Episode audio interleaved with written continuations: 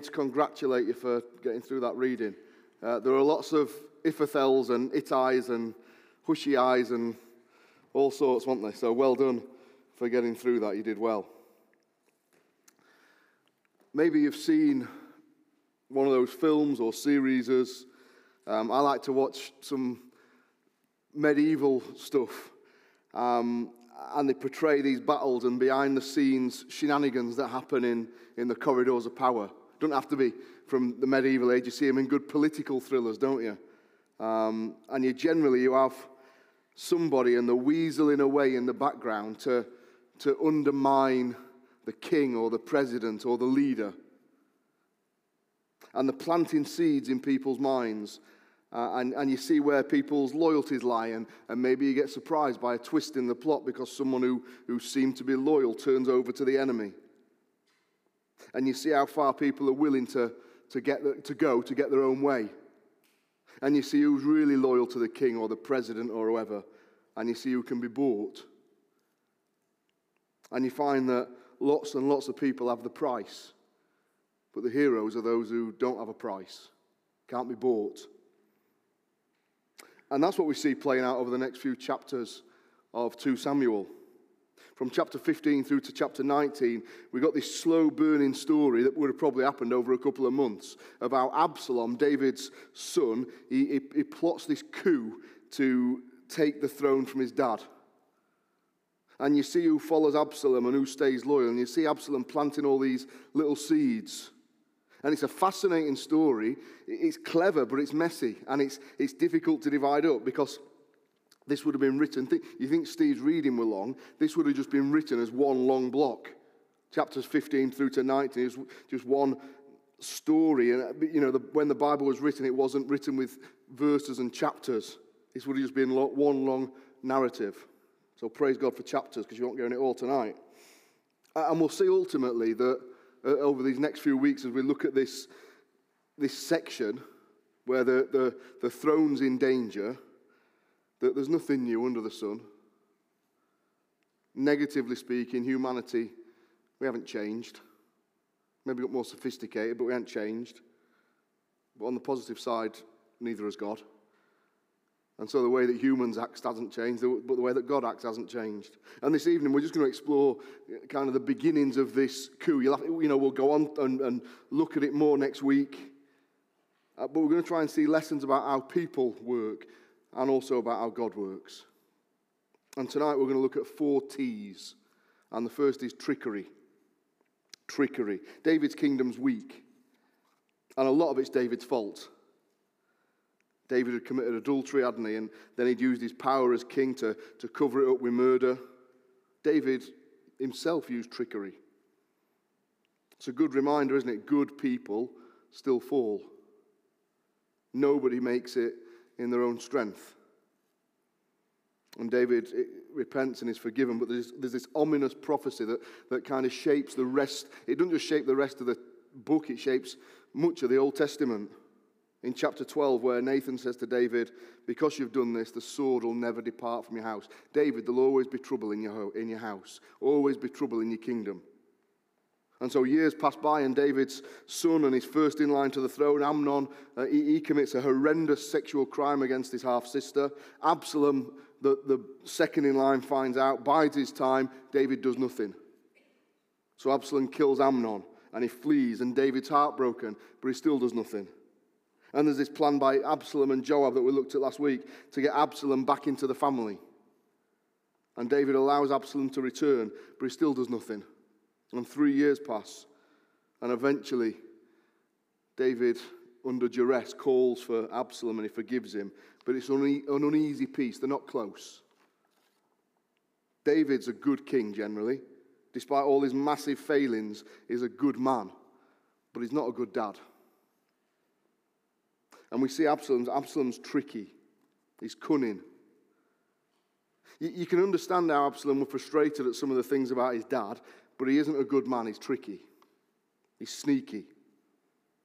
And whatever happens over the next few chapters, it's all part of the promise um, of chapter 12, verse 10 playing out that David and his family and David and his kingdom starts to fall apart, but it's also Absalom's fault.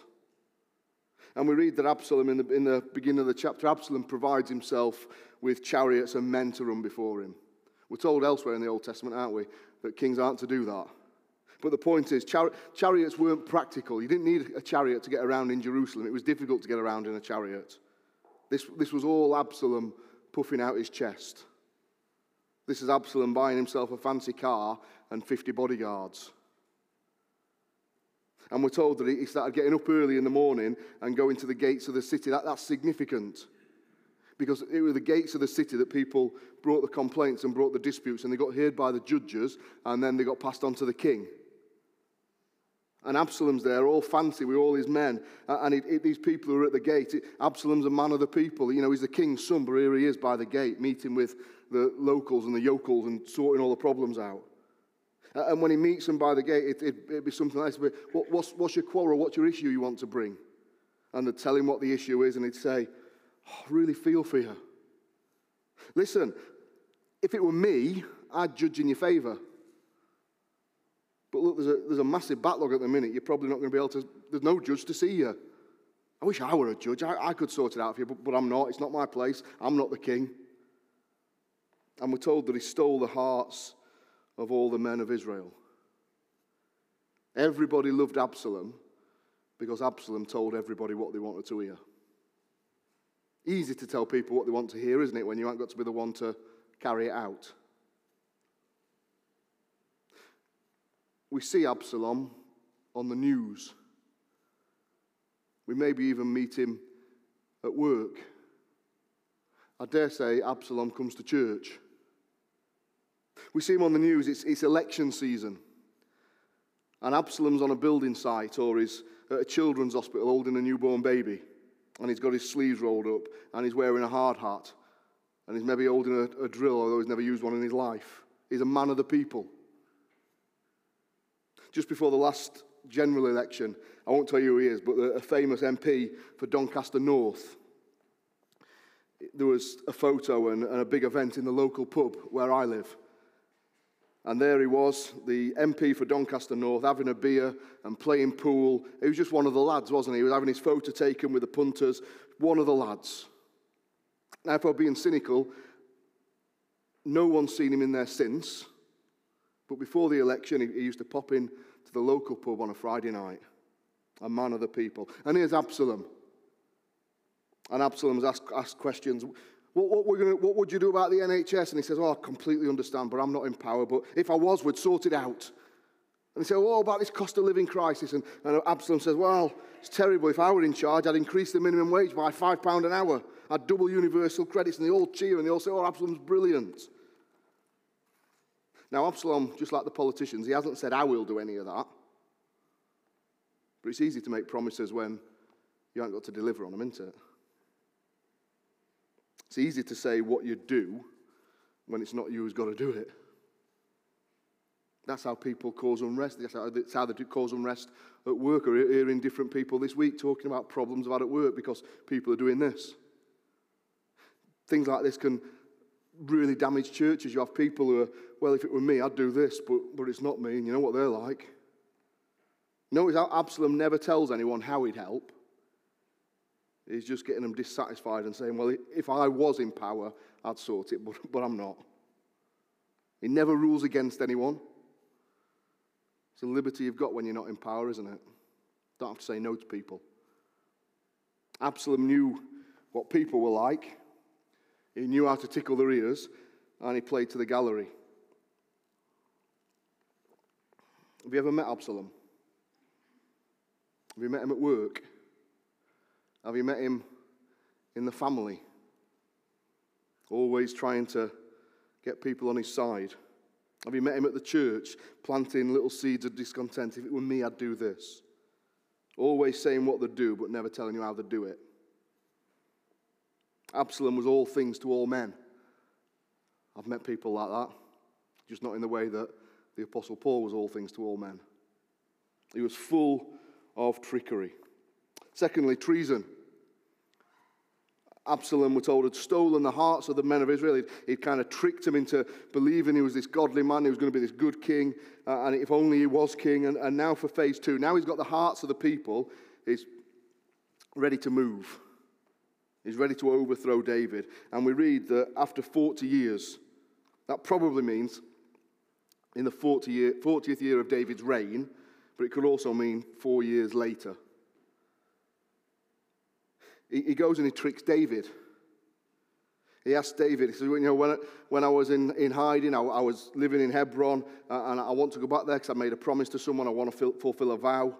Hebron was the place where kings were crowned. Hebron's where David were crowned king.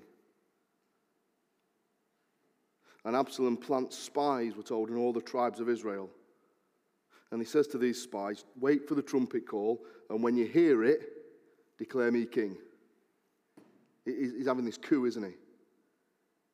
We read that 200 men that he, in verse 11, 200 men that he invites from Jerusalem go along with him innocently. And we read that Absalom and the people with him continually increase in number. Absalom takes over in the polls. Absalom's army gets bigger than David's. Absalom's popularity is greater than David's. He's got the hearts of the people with him, and now he's ready to enact his treason and become king. Sharp contrast to David, that David, for all his faults, even when he had opportunity, he refused to rise up against the king. Absalom's quite happy to rise up against his dad. And we notice as well that Absalom pulls off a, a massive coup, a great signing, if you like. If you notice in verse 31, Ahithophel joins him. Ahithophel had been one of David's great counselors, probably David's best advisors, one of the most brilliant minds in all of Israel. And he goes over to Absalom's side. We'll see later in the chapter, people have different choices to make. Ahithophel's a brilliant, wise counselor, sharp mind, a brilliant strategist, but he goes over to Absalom. Third is tragedy. Some of the major events in these next four chapters, the big events, some of them are only, we have a verse about them. But David's departure from Jerusalem's drawn out over 39 verses.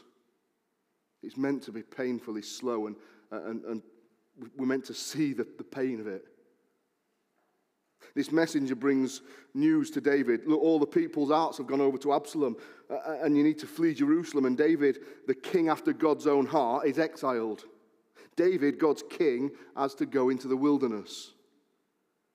And his kingdom's crumbling around him. And you've got that scene in verse 30 where David's weeping as he goes up the Mount of Olives. His heart's breaking as he goes up the Mount of Olives because his kingdom's been ripped through him. But you can't, I don't think you can read verse 30, David going up the Mount of Olives weeping, without thinking of Luke 22, can you? When Jesus goes up the Mount of Olives the night before he's crucified and he's weeping because he's being exiled. Was a tragedy for David and a tragedy for the nation. But what I want us to see in this is the fourth thing is tokens. Tokens of God's goodness, tokens of God's grace, tokens that God's in control. This is a really dark chapter in David's life and in Israel's life. But if you look at it, there's tokens of God's goodness all the way through. And I think that helps us because we can be going through rubbish times. But if we trace it, we can see tokens of God's goodness. Tokens that God's with David. I, I, want us to try and think about them and we'll use them as we wrap up in a bit. We saw these, this the other week, but we, we need to keep seeing it. God's in control. What's happening to David's horrible. It looks very, very threatening for the kingdom of God, but God's in control. Everything's going according to plan. Nothing's happening in this passage that God isn't in charge of. All he's doing is fulfilling what he promised in chapter 12. He's keeping his word. That don't free people for, from personal responsibility. Absalom's still responsible for his actions, just in the same way that the people who crucified Jesus were responsible. But it's God's plan. When bad things happen, it's not that we're out of God's plan, this is God's plan. Absalom's wicked, Absalom's treacherous, Absalom's responsible, Absalom's going to have to answer for his own actions, but Absalom's actually accomplishing God's will. Absalom's fulfilling God's word from chapter 12 that David's house would suffer. The sword wouldn't depart. See, God's faithful to his word, even the ugly bits.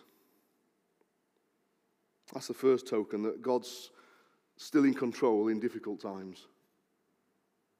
Another token we see is in verse 25. It's a token that shows us that David's still a spiritual man. We could wonder, couldn't we, about David? Is he still a spiritual man, all he's gone through? Well, in verse 25, we talk, we're talking about the Ark of the Covenant. Now, you might remember, you might not remember, back in 1 Samuel chapter 4, when, when, the, when Israel go out to fight against the Philistines and they end up losing and the Ark of the Covenant gets captured, the ark is, is the symbol of God's presence with his people. And in 1 Samuel 4, the Israelites, they treat it like a lucky charm. They've got to go into battle. Let's take the ark with us. It's like a rabbit's foot. We'll take the ark.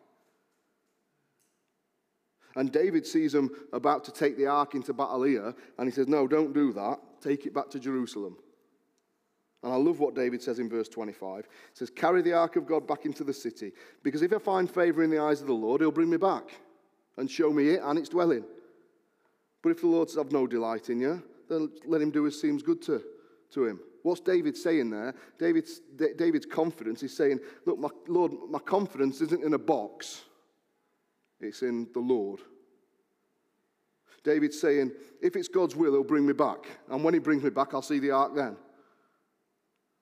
But I don't need to take the ark with me. That, that's faith. Lord, do what, you, do what you will with me. See, for all David's faults and all David's failures, he was still God's man, and that's encouraging, isn't it? Don't look like God's man here.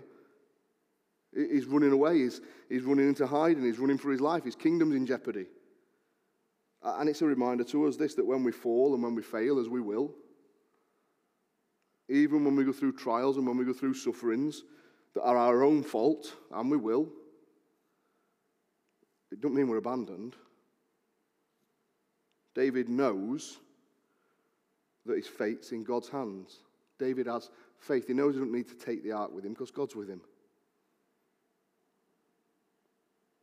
Third thing that stands out as tokens of, of God's goodness is seeing the, the choices that some people make in this chapter.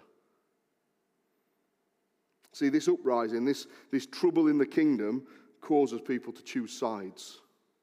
Whenever there's trouble, whether it's in a family, whether it's at work, whether it's in a church, it causes people to choose sides, doesn't it? Some people have a price, some people don't. But in difficult times, you find out who your friends are. And here there's some real lovely and surprising tokens of grace. Firstly, we read about this bloke called Ittai the Gittite. Ittai is a leader of 600 men from Gath. Now we know Gath is in Philistia, don't we? It's, it's Philistine territory. And when David flees, these 600 Gittites come to him. And Ittai and his men are unusual. We, we, we talk, just said those Philistines. We know that the Philistines didn't like the Israelites. David killed the Philistines' favorite warrior. And David's surprised, he says in verse 19, Why are you coming with us? Remain, return, and, and serve the king. David's not being rude, but the point is this Ittai's only just arrived in Jerusalem and he's there to, to serve David for whatever, there's some kind of deal, some kind of covenant, but it's not Ittai's fight. Ittai had only been in David's service for two minutes, and David said, I'm releasing you from any obligation you've got to me. You've got my blessing, go and serve under the new regime. Don't die fighting a losing battle. It's not your battle. But Ittai's not having any of it. I love, I love how he responds. He, he, he promises to God and he promises to David in verse 21 in life or death, where David goes, Ittai goes. That's fantastic, isn't it? It reminded me of Ruth and Naomi, where Ruth, where Naomi frees Ruth. Look, you can, you can go home. There's no obligation. And Ruth says, "Where you go, I go. Your God's my God." Not by compulsion, just by faith. One writer says Ittai is an island of fidelity in a sea of treachery. So encouraging when we, when we get Ittais, people who we didn't expect, people who we didn't really know that long, and they come and they support us. See, David's own sons turned against him. David's most trusted counselor, Ahithophel's, turned against him. But here's a stranger who owes him nothing, and he says, I'm willing to risk everything for you. That's the friend who sticks closer than a brother, isn't it? There is a friend who sticks closer than a brother. It's just not always who you expect. Must have encouraged David. We, we, we praise God for Ittais. Praise God for loyal friends. And it's not always the one that you'd expect. I know you, you can probably say this. I can say this in my life. There's different times in my life, and it's not always been the people that I've expected that have turned, and it's not always been the people that I've expected that have stayed. Praise God for Ittais. You'd imagine that Ittai would have been off as soon as trouble started, but he stays. David's greatest son, Jesus. Jesus comes on the scene, and it's the Ittais of the world that follow him into it. It's the foreigners and it's the outsiders that are loyal to him. And it's his own that turn on him. We praise God for Ittais in the church. A bit of trouble comes, they don't jump ship, they plant their feet. That's a prayer for us, isn't it? That when trouble comes, we'd be those who plant our feet rather than leave. We've seen it even in this church over 30, 40 years, haven't we? Trouble does come. And when it comes, we're, we're grateful for those who plant the feet rather than those who take off. Ittai would have been a huge encouragement to David. And then there's Zadok and Abiathar, the priests. And they stand by David. And David sends them back to spy on Absalom. So here's David, and all of a sudden he's got 600 warriors to protect him where he is, and two priests to go back into Jerusalem and to spy for him. Things are looking up a little bit, even though it's dark. David still has people in Jerusalem, he's still got people in this city. Abiathar eventually turns on him, but for now he's loyal. But there's even more, and I think this is one of the most beautiful parts. That as David climbs the Mount of Olives, David's a broken man. He's climbing the Mount of Olives, he's crying his eyes out, and then he finds out something we already know. As he gets towards the top of the Mount of Olives, he finds out not only has Absalom gone against him, not only is there this coup against him, but Ahithophel has jumped ship as well. This is serious because advisors basically ran the country. Ahithophel's like the king's top civil servant, is his right hand man in lots of ways. The king would have took instructions from someone like Ahithophel, and Ahithophel was a brilliant man. He had a brilliant mind. He was a brilliant advisor. And when David really needed good counsel, Ahithophel jumped ship. David's heartbroken and he's worried. And it's right here we see another massive token of God's grace. In verse 31, when David hears about Ahithophel leaving, David he prays up a quick fire prayer, a desperate prayer. God, please overrule the counsel of Ahithophel. And he opens his eyes after praying, and he looks up, and there's Hushai the Archite coming towards him in sackcloth and ashes. His prayer's answered. Hushai himself was one of David's brilliant family advisors. He's probably an old man because David says, Look, if, if you come with me, you'll be a burden, you'll slow us down. But listen, there is a job you can do, Hushai. You can go back to Jerusalem, you can spy on Absalom, and you can try and usurp Ahithophel. And he says to, oh, he says, you can say to Ahithophel, look, I'm here to serve you like I served you. You can say to Absalom, I'm here to serve you like I served your dad. Indulge me, will you, for a second, because Tottenham have had a good day. It's the eve of the cup final, Tottenham against Arsenal. And Tottenham are in the hotel preparing, and Mauricio Pochettino was my favourite ever Tottenham manager, called the cat after him. He walks into the room and he says to the Spurs players, I'm, I'm leaving, I'm going to manage Arsenal. And he walks out, and the Spurs players say, What on earth are we going to do? It's the cup final tomorrow, and we've just lost the best coach we've ever had. What are we going to do? And they look up, and into the room walks Antonio Conte, even better than Poch. I love Pochettino, but, but Conte is even better. Well, that's what's happening with David. David's lost Ahithophel, a phenomenal advisor, and the Lord gives him Hushai, an even better advisor. By, by the way, in my made up story, Tottenham won 3 0. But as I read this, this chapter over the week, when, when I got to the bit where, where David arrives on top of the mountain and Hushai's there, it took me back to Genesis 22. I was talking to John about it the other day. When Abraham reaches the top of the mountain and, and he's so upset and he's heartbroken that he's got to sacrifice his son, on the hill of the Lord it shall be provided. And it's when, it's when he's heartbroken, it's when he's, he's run out of, it, it, this is the crunch time now, it's now or never, I need help, and the Lord provides. Isn't that how God works? You know that I won well last year, and I think two weeks before I had my time off, after not seeing him for four or five years, Phil Rain turns up. And he says, I've got a new job, Ben. I'm meeting up with pastors, just to see how I can encourage them. Anything I can do for you? The Lord knows, doesn't He? Just when we need people, just when we need something, on the hill of the Lord it shall be provided. And we can't think of that, can we, without thinking we come to the top of another hill and it's desperate. And Jesus' friends have turned their back on him. But a few have stayed, and they're not the people you expect. It's a foreigner called Joseph of Arimathea and a, a few women, and the rest history, isn't it? Because on the hill of the Lord, God provides. God provides for those who, who trust in Him. God provides forgiveness and salvation and, and protection. And often it's, it's after a desperate prayer, and often it's when we come to the end of our strength, and often it's when we've got no more options left that the Lord meets with us. I'm jumping the gun, but in chapter 17, it comes a real pivotal point in this big battle for the kingdom. And Ahithophel gives Absalom some brilliant advice in chapter 17. Advice that if Absalom will follow it, will get him the crown. And guess who Absalom seeks a second opinion from?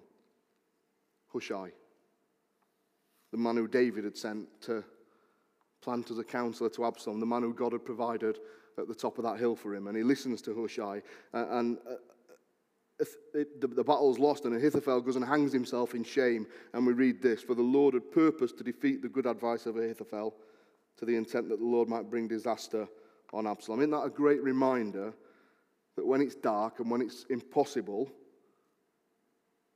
there are many plans in a man's heart. Nevertheless, it is the Lord's counsel that will stand. How many times have we witnessed that? Have we experienced that in a, a dark and impossible situation? And God provides.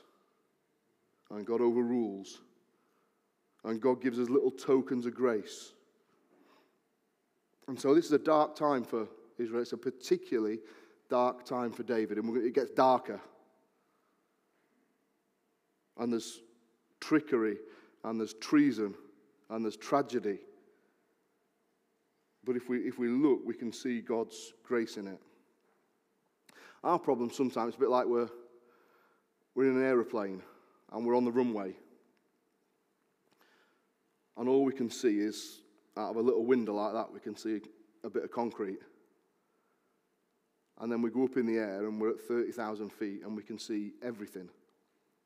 And when we're in our problems, when we're in our dark times as a church, as, as an individual, in a marriage, uh, whatever, all we can see is that thing that's in front of us.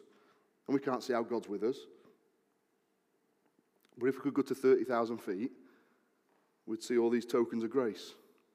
We'd see that He's providing for us all along the way. And I need to remember that, and you need to remember that, and David needed to remember that. Particularly on the hill of the Lord, God will provide. And David wrote Psalm 3 during this time. And I'm going to read it to close and then we'll sing. A psalm of David when he fled from Absalom his son. Lord, how they have increased who trouble me. Many are they who rise up against me. Many are they who say of me, There is no help for him in God. But you, O Lord, are a shield for me, my glory and the one who lifts up my head. I cried to the Lord with my voice, and he heard me from his holy hill. I lay down and slept. I awoke, for the Lord sustained me. I will not be afraid of ten thousands of people who have set themselves against me all around. Arise, O Lord. Save me, O my God. For you have struck all my enemies on the cheekbone. You have broken the teeth of the ungodly. Salvation belongs to the Lord. Your blessing is upon your people. Amen. Let's come and sing our final song of the evening.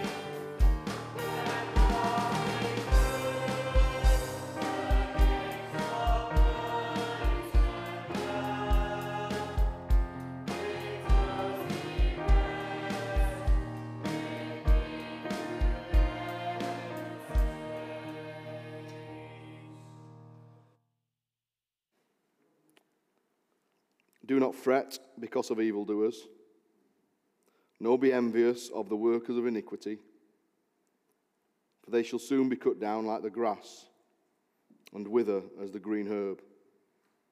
Trust in the Lord and do good, dwell in the land and feed on his faithfulness. Father, we pray that you would give us the faith to do that when we're on the ground and we can't see what's going on. You'd help us to trust in you, knowing that you are in complete control and that you care for your people. We thank you for the tokens of grace in this passage and the tokens of grace that you give us in our lives. We thank you that you have led us thus far and you will lead us home. Give us confidence. We pray, Holy Spirit, that you would take that truth from our brains and plant it in our hearts. In your name we pray. Amen.